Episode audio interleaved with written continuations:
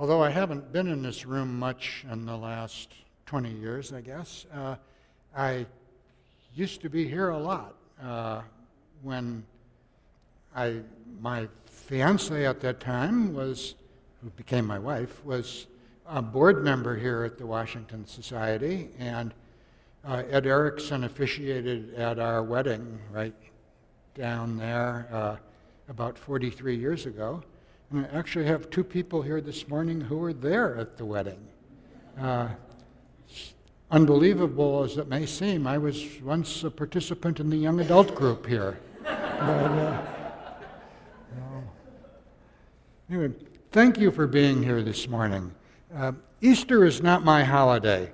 I have not now, nor have I ever been a Christian.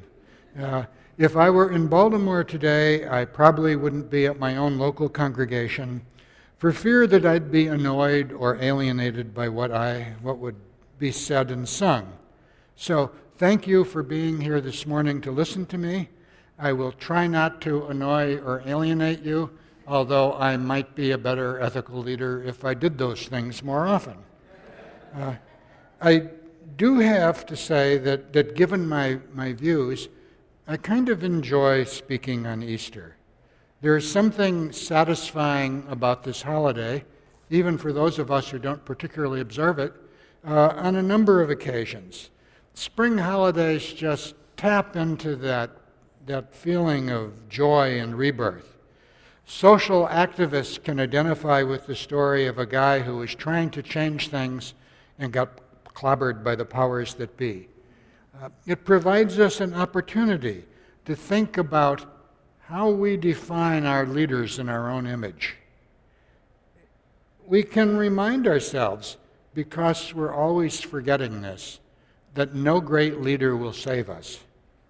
However, you define it, we, you, I, our community, are responsible for our own salvation.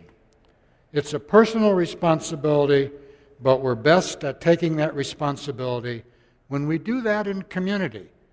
And remembering that we also have a responsibility for the larger communities with, in which we live. Just as Amanda just said, you know, we, we feel when people that, you know, we don't know, that are not part of our acquaintances perhaps, are gunned down on the street. That's our community. We need to care about that. We need to be concerned about that. So, in this, this is a good time to say that. Of course, any time's a good time to say that. Um, religion is a tool for helping us live our lives, and that this holiday can be one such tool. One of the tools that religion gives us is the story of Jesus and some of the teachings attributed to him.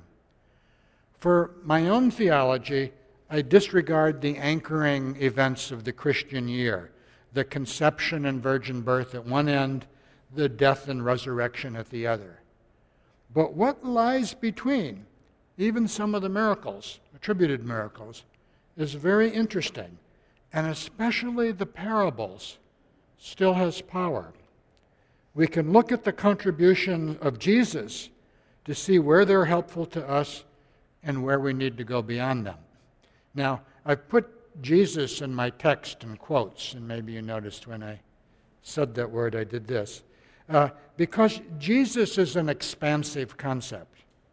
What I will do this morning is talk about how we see Jesus in our own image, express appreciation for the values of uh, his story and teachings, and then invite you to participate in your own salvation and take responsible for that, however you might want to define salvation.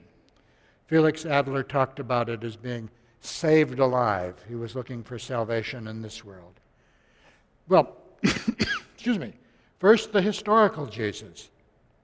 Scholars from the 19th century on have spent enormous effort to try to uncover the historical Jesus. Modern scholars are still trying, using the tools of art, the archaeologists and the historians. Uh, the historian, they've learned much about the late Second Temple period, and they've given us an enhanced understanding of the, parables in the contemporary context of the Jewish story, of the, of the Jesus story, uh, or the story of Judaism in that period. We can still, however, know little. We still do know little and can know little about the historical Jesus. There are only a few scraps of contemporaneous information uh, from non Christian sources. We can say that Jesus lived.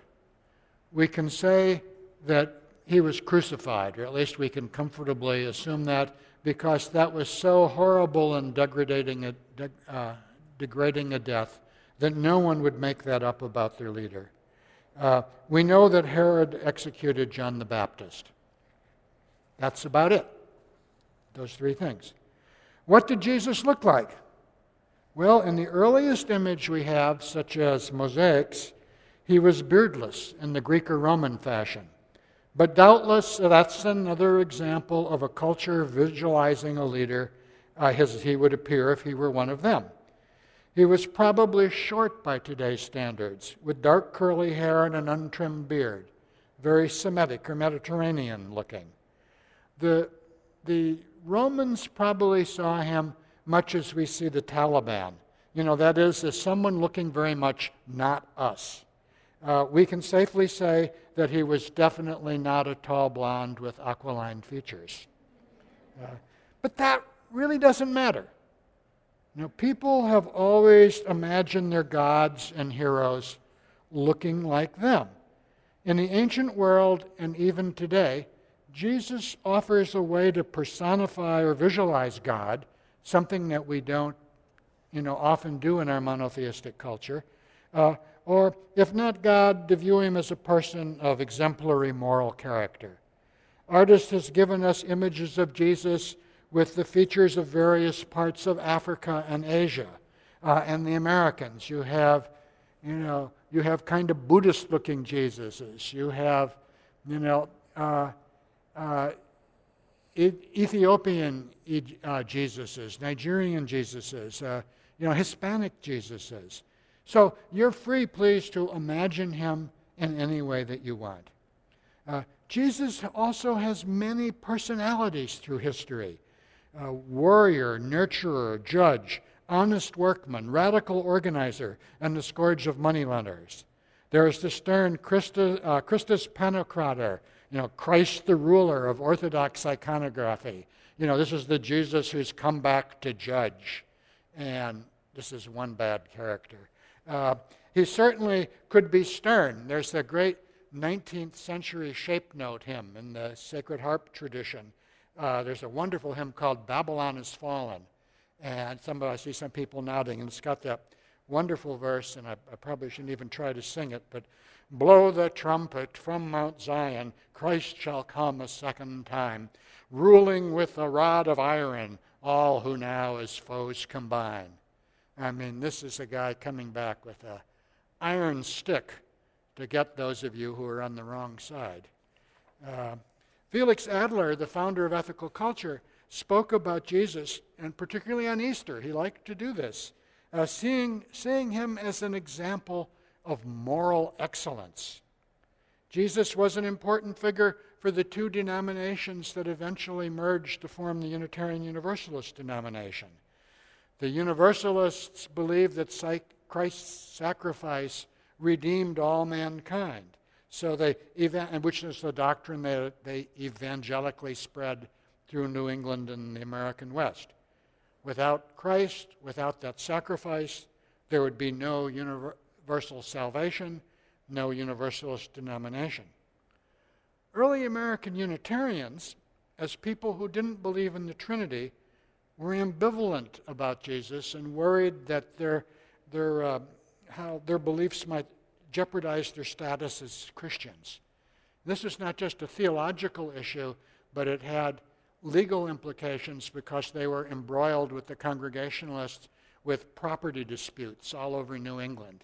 You know, if the church was owned by the community and the community ch- changed, some of the community changed its theology, does the church go with the, you know, the new folks, the majority who believed in this new way, or does it stay with the old folks, who's, you know, the people with the old beliefs, whose descendants uh, started the church.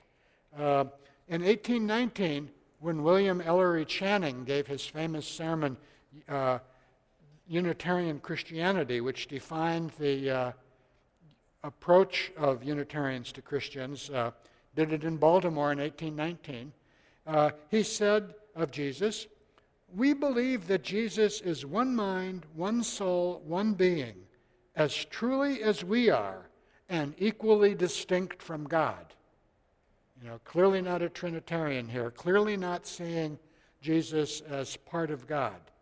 However, he also stated in another sermon, I also believe in Jesus as more than a human being. Uh, so, you know, Jesus is still something very special, someone very special. Uh, Emerson caused a horrific scandal in his divinity school address in 1838 you know, they invited this guy, here he was, a Unitarian minister, an up and coming intellectual, and oh boy, you know, we're going to come to see this. This is a big lecture, and he's going to, you know, talk, and we're all going to be proud of him. And he, and he went on, he, he denounced what he called the noxious exaggeration of the person of Jesus.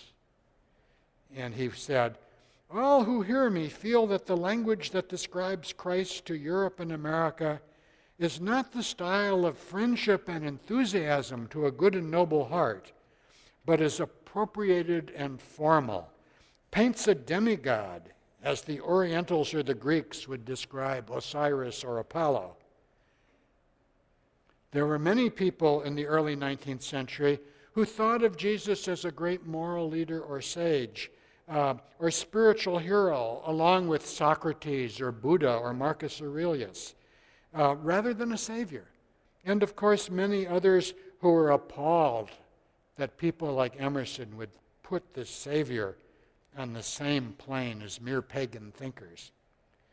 There was the British and American muscular Christianity movement of the, that saw manly Jesus and a strenuous athletic Jesus uh, uh, in the mid to early mid 19th century, late early 20th century kind of had an image of, well, they, the, an example of this was, you know, the person with the Bible in one hand and the rifle in the other who built the British Empire. Uh, you know, there's, the, or, but then there's also the, the uh, social gospel that came along in the late 19th century that, uh, that, that saw kind of a social worker Jesus out there helping the poor and uh, lifting up the downtrodden. Uh, Jesus is a man who serves as a moral example of how to behave in our community. There was a Congregationalist minister in Topeka, Kansas, who wrote, named Charles Sheldon, whom you've probably never heard of, who wrote a tremendously influential, influential best-selling novel in 1896 called In His Steps. You've probably never heard of the novel, but You've heard of the saying introduced in the novel, What Would Jesus Do? In this novel, his whole community transformed themselves when they, people started asking, What would Jesus do? And which is to say, you know, oh, he'd behave more humanely and more charitably. And they started behaving that way. Their Jesus didn't carry an iron rod to chastise his foes.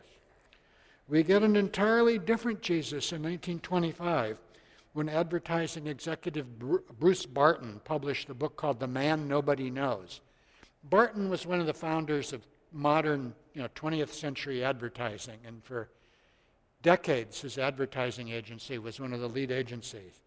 In The Man Nobody Knows, Jesus, uh, Barton, with the sort of muscular Christianity uh, approach, uh, he wanted to replace the weak and feminine Jesus. That's his words, not mine. He called Jesus weak and feminine in the popular imagination with an inspirational business executive, which is what he saw. And he gave us a Jesus, as he said, who started with much less reputation than John the Baptist and a much smaller group of followers.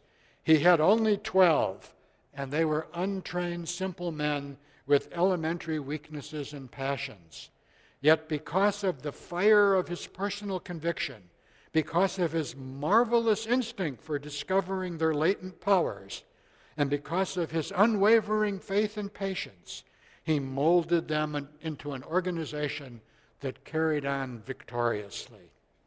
Actually sounds like a kind of description of an ethical society, right? You take people, you have faith in your capacities, you're very patient, and you work hard, and you mold it into a great organization.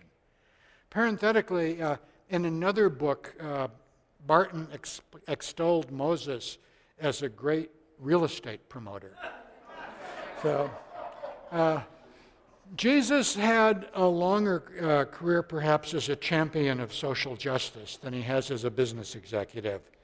Uh, consider a poet, uh, Quaker named Sarah N. Cleghorn uh, from Vermont, apparently admired by Robert Frost, who, uh, uh, let me give you the first line, the first and last verses of her poem, Comrade Jesus. Thanks to St. Matthew, who had been at mass meetings in Palestine, we know whose side was spoken for when Comrade Jesus had the floor. And the last verse Ah, let no local hymn refuse. Comrade Jesus hath paid his dues. Whatever other be debarred, whoever other be debarred, Comrade, Comrade Jesus hath his red card. So, and there are at least two songs, uh, one by Woody Guthrie uh, to, both to the tune of Jesse James, uh, that also extol Jesus. Uh, folk singer Dave Van Ronk, some of you may remember, with, with friends, uh, published a little songbook in the late 1950s that had uh, these words. Uh, Jesus Christ was a man, an honest working man, a carpenter true and brave. He told all the rich to give their money to the poor, so they laid Jesus Christ in his grave. With thieves on either side, Jesus Christ was crucified, and tears filled Mary's eyes. But his last words to you and me from that hill in Calvary were, Don't pray for me, organize.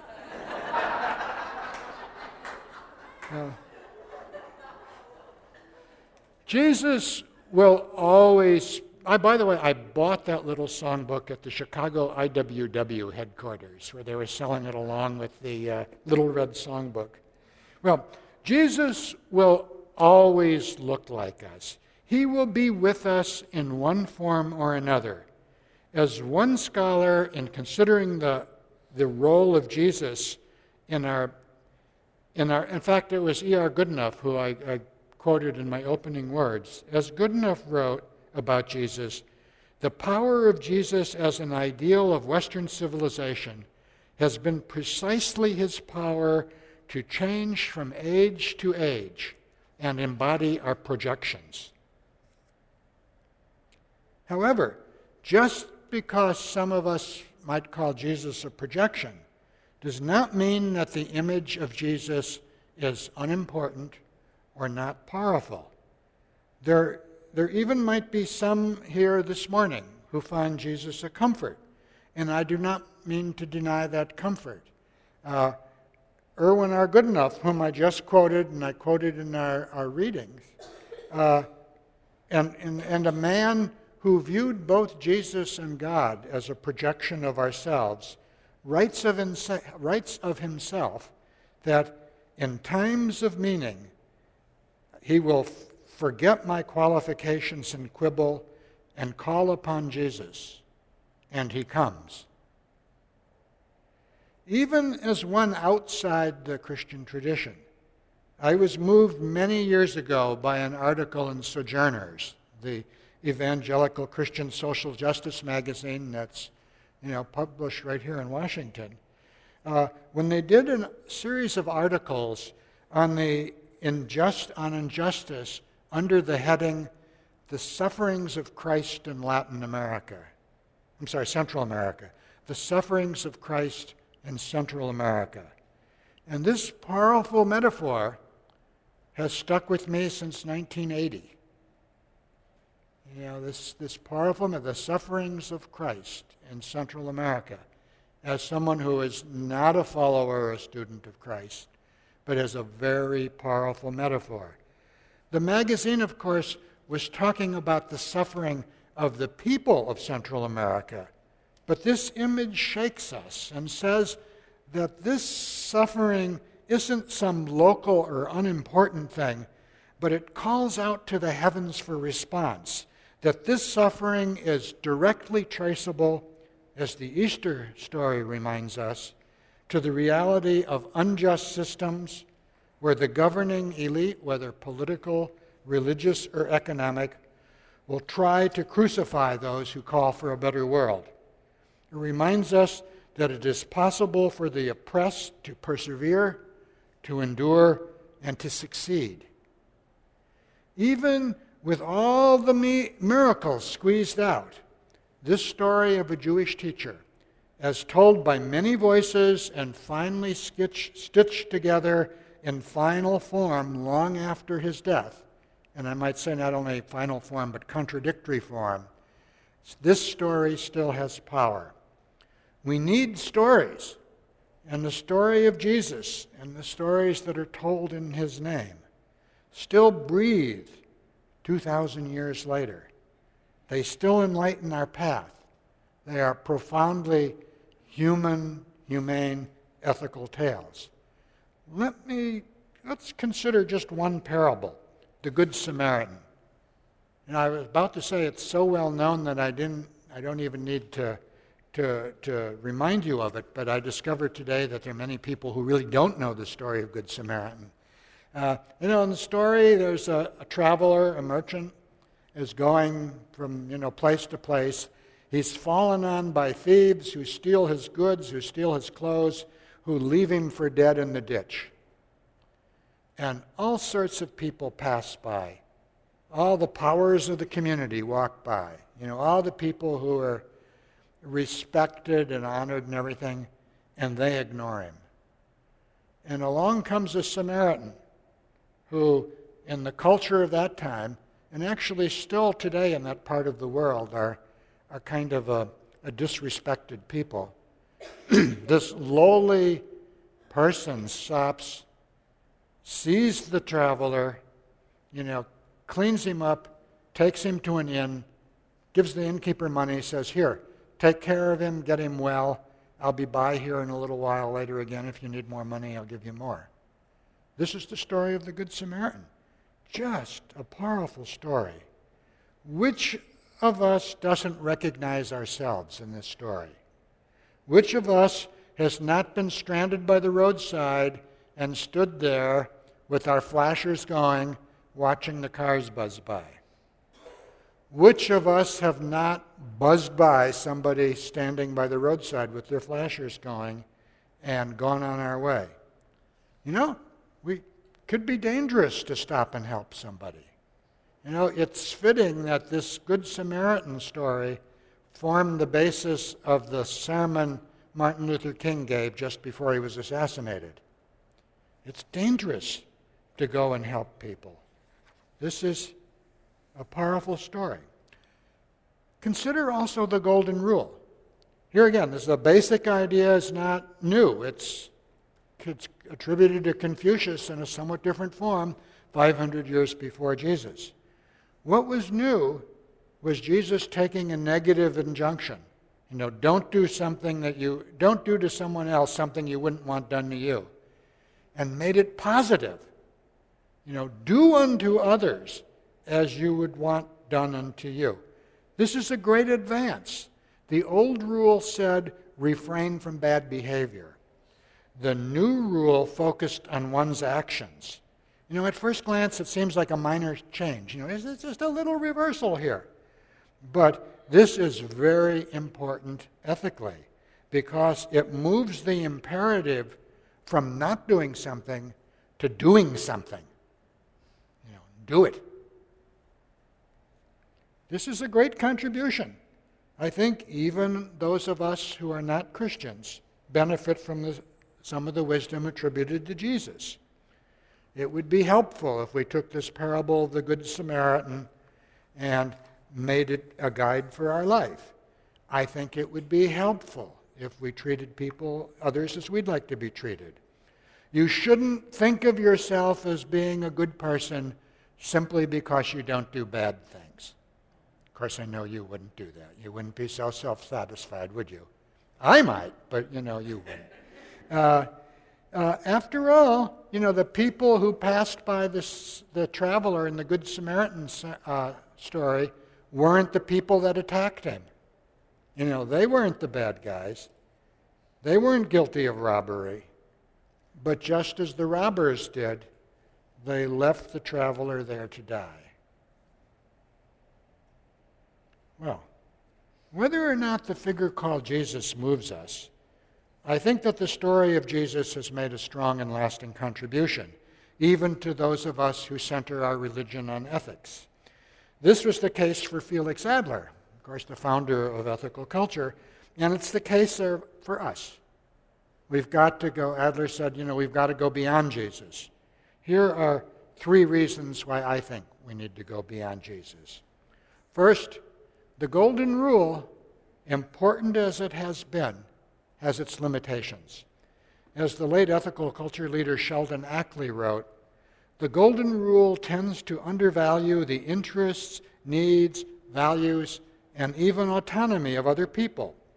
What I wish for myself cannot be the basis for judging what is best for others, for they may need and want a life much different from mine. I imagine maybe some of you here are uh, uh, into nonviolent communication techniques. That's something involved there, you know. What, who is that other person? What is that other person really saying? You know, you've got to get into them.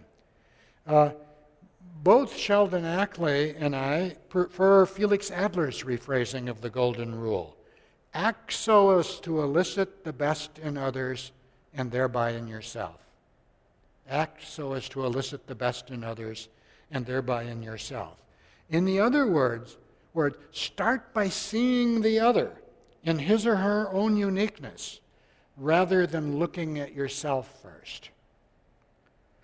Second, Jesus takes us only so far. A great leader might proclaim universal and timeless truths, but he or she proclaims those truths in his or her time and place. Jesus spoke to us from a different world. You know, he was dealing with the problems of Jews in the first century under the Roman Empire. He didn't have to worry about things that, you know, we have some ethical questions that he won't help us with. He didn't have to worry about what to do with his old cell phone. He didn't have, he didn't have to worry about stem cell research or cloning although in Christian theology, I suppose he was the first clone. Uh, so he didn't have to worry about end of life issues. Therefore, he doesn't give us a lot of guidance on life's tough issues. Even if we had exact knowledge of his personality, even if we had an authentic records of his teachings, none of which we have, his guidance would still be limited because he spoke from his time and we live in our time. A third problem with the Jesus as model approach is that people, including ourselves, would somehow answer the question, what would Jesus do, exactly as what we wanted to do. You know? You know, as when I was leader of the Baltimore Ethical Society, a woman once remarked, you know, oh yeah, she can walk a mile in somebody's shoes, but it's still her feet in those shoes. And, you know, we all know that to some people, Jesus hates gays, gun control, and taxes. What, you know, we can laugh at this. Oh, yeah, you know, those people, you know, what do they know? But the same phenomena holds true for us. Whoever our leaders are, we tend to see ourselves in them. And this raises a particular challenge for us. Because we tend to project ourselves not only on Jesus, but also on the world at large, who we are becomes crucial. If we're going to see the world as an image of ourselves, as we inevitably must, we need to be worthy of that vision. going back to Emerson again, you know, Emerson didn't use the word project, but that's what he meant when he said in his essay on worship only that which we have within can we see without. If we meet no gods, it is because we harbor none. If there is grandeur in you, in you, you will find grandeur in porters and sweeps. He only is rightly immortal, to whom all things are immortal. what grandeur do we harbor in us? What possibility do we see for others and ourselves? What hope?